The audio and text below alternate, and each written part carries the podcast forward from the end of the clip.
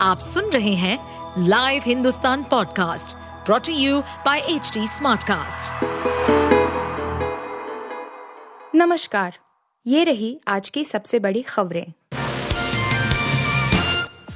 मुस्लिम league के नेता ने किया राम मंदिर का समर्थन। हिंदुओं पर कह दी बड़ी बात। इंडियन यूनियन मुस्लिम लीग के केरल प्रमुख सादिक अली शिहाब थंगल ने राम मंदिर का समर्थन किया है। उनका कहना है कि हमें इस बात का विरोध करने की ज़रूरत नहीं है और यह बहुसंख्यकों की ज़रूरत थी। अब उनके बयान पर राजनीतिक प्रतिद्वंदी सवाल उठा रहे हैं। आरोप लगाए जा रहे हैं कि थंगल राष्ट्रीय स्वयं सेवक संघ की भाषा बोल रहे हैं। थंगल ने राम मंदिर निर्माण को बहुसंख्यकों की चाहत बताया है। इंडियन एक्सप्रेस के अनुसार उन्होंने कहा हमारे देश में एक बड़ा काम हुआ है राम मंदिर, जो देश के बहुसंख्यक समुदाय की चाहत थी। अब वह सच्चाई बन चुकी है। देश पीछे नहीं जा सकता। वह देश के बहुसंख्यक समुदाय के लिए ज़रूरी था। हमें इस बात का विरोध नहीं करना चाहिए कि अयोध्या में मंदिर आ गया। समाज में सभी को अपना धर्म मानने की आज़ादी है। योगी सरकार आज पेश करेगी अब तक का सबसे बड़ा बजट। योगी आदित्यनाथ सरकार वर्ष 2024 से 25 के लिए राज्य का बजट सोमवार को विधानमंडल में प्रस्तुत करेगी। वित्त मंत्री सुरेश कुमार खन्ना सुबह 11 बजे बजट पेश करेंगे। यह योगी दो सरकार का तीसरा बजट होगा। प्रदेश को एक ट्रिलियन डॉलर की अर्थव्यवस्था बनाने के सरकार के प्रयासों को यह बजट मज़बूत आधार देगा। साथ ही बजट में मिशन दो शून्य दो चार के मद्देनजर कुछ खास योजनाओं को महत्व दिया जा सकता है। इस बजट का आकार करीब सात दशमलव सात शून्य लाख करोड़ रुपए रहने का अनुमान है, जो कि अब तक का सबसे बड़ा बजट होगा। झारखंड में चंपई सोरेन की आज अग्नि परीक्षा हैदराबाद से रांची लौटे विधायक। मुख्यमंत्री चंपाई सोरेन झारखंड विधानसभा में सोमवार को महागठबंधन सरकार के लिए बहुमत हासिल करेंगे। दो कार्य दिवसों वाले इस सत्र में पहले दिन राज्यपाल का भाषण होगा। इसके बाद विधानसभा की प्रक्रिया और कार्य संचालन के नियम एक सौ उनतालीस के तहत मुख्यमंत्री चंपाई सोरेन मंत्रिपरिषद में विश्वास के प्रस्ताव को रखेंगे।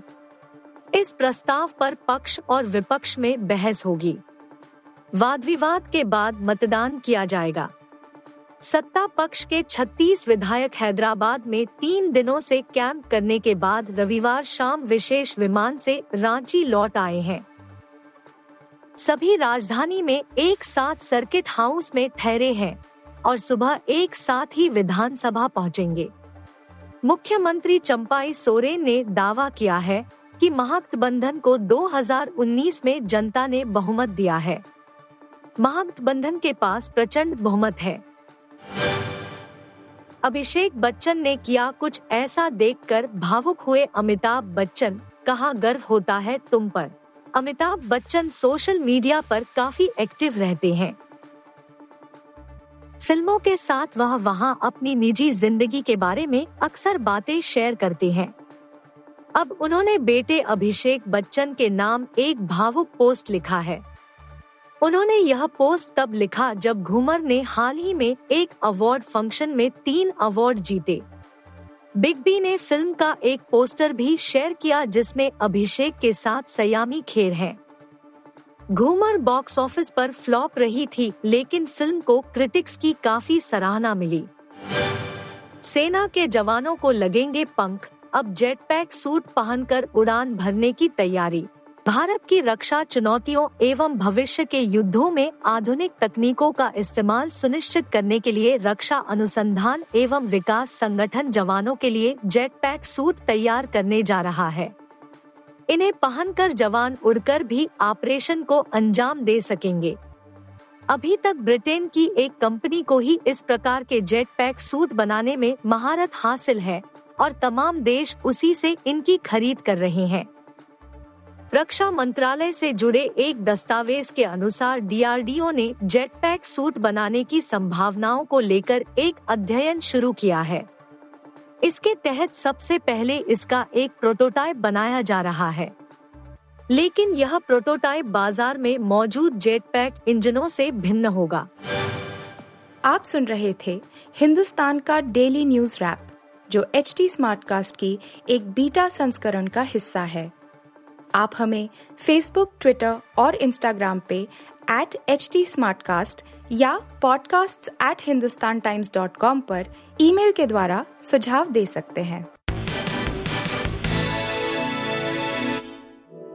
इस पॉडकास्ट पर अपडेटेड रहने के लिए हमें फॉलो करें एट एच हम सारे मेजर सोशल मीडिया प्लेटफॉर्म्स पर मौजूद हैं। और ऐसे पॉडकास्ट सुनने के लिए log on to W W W dot H D smartcast dot com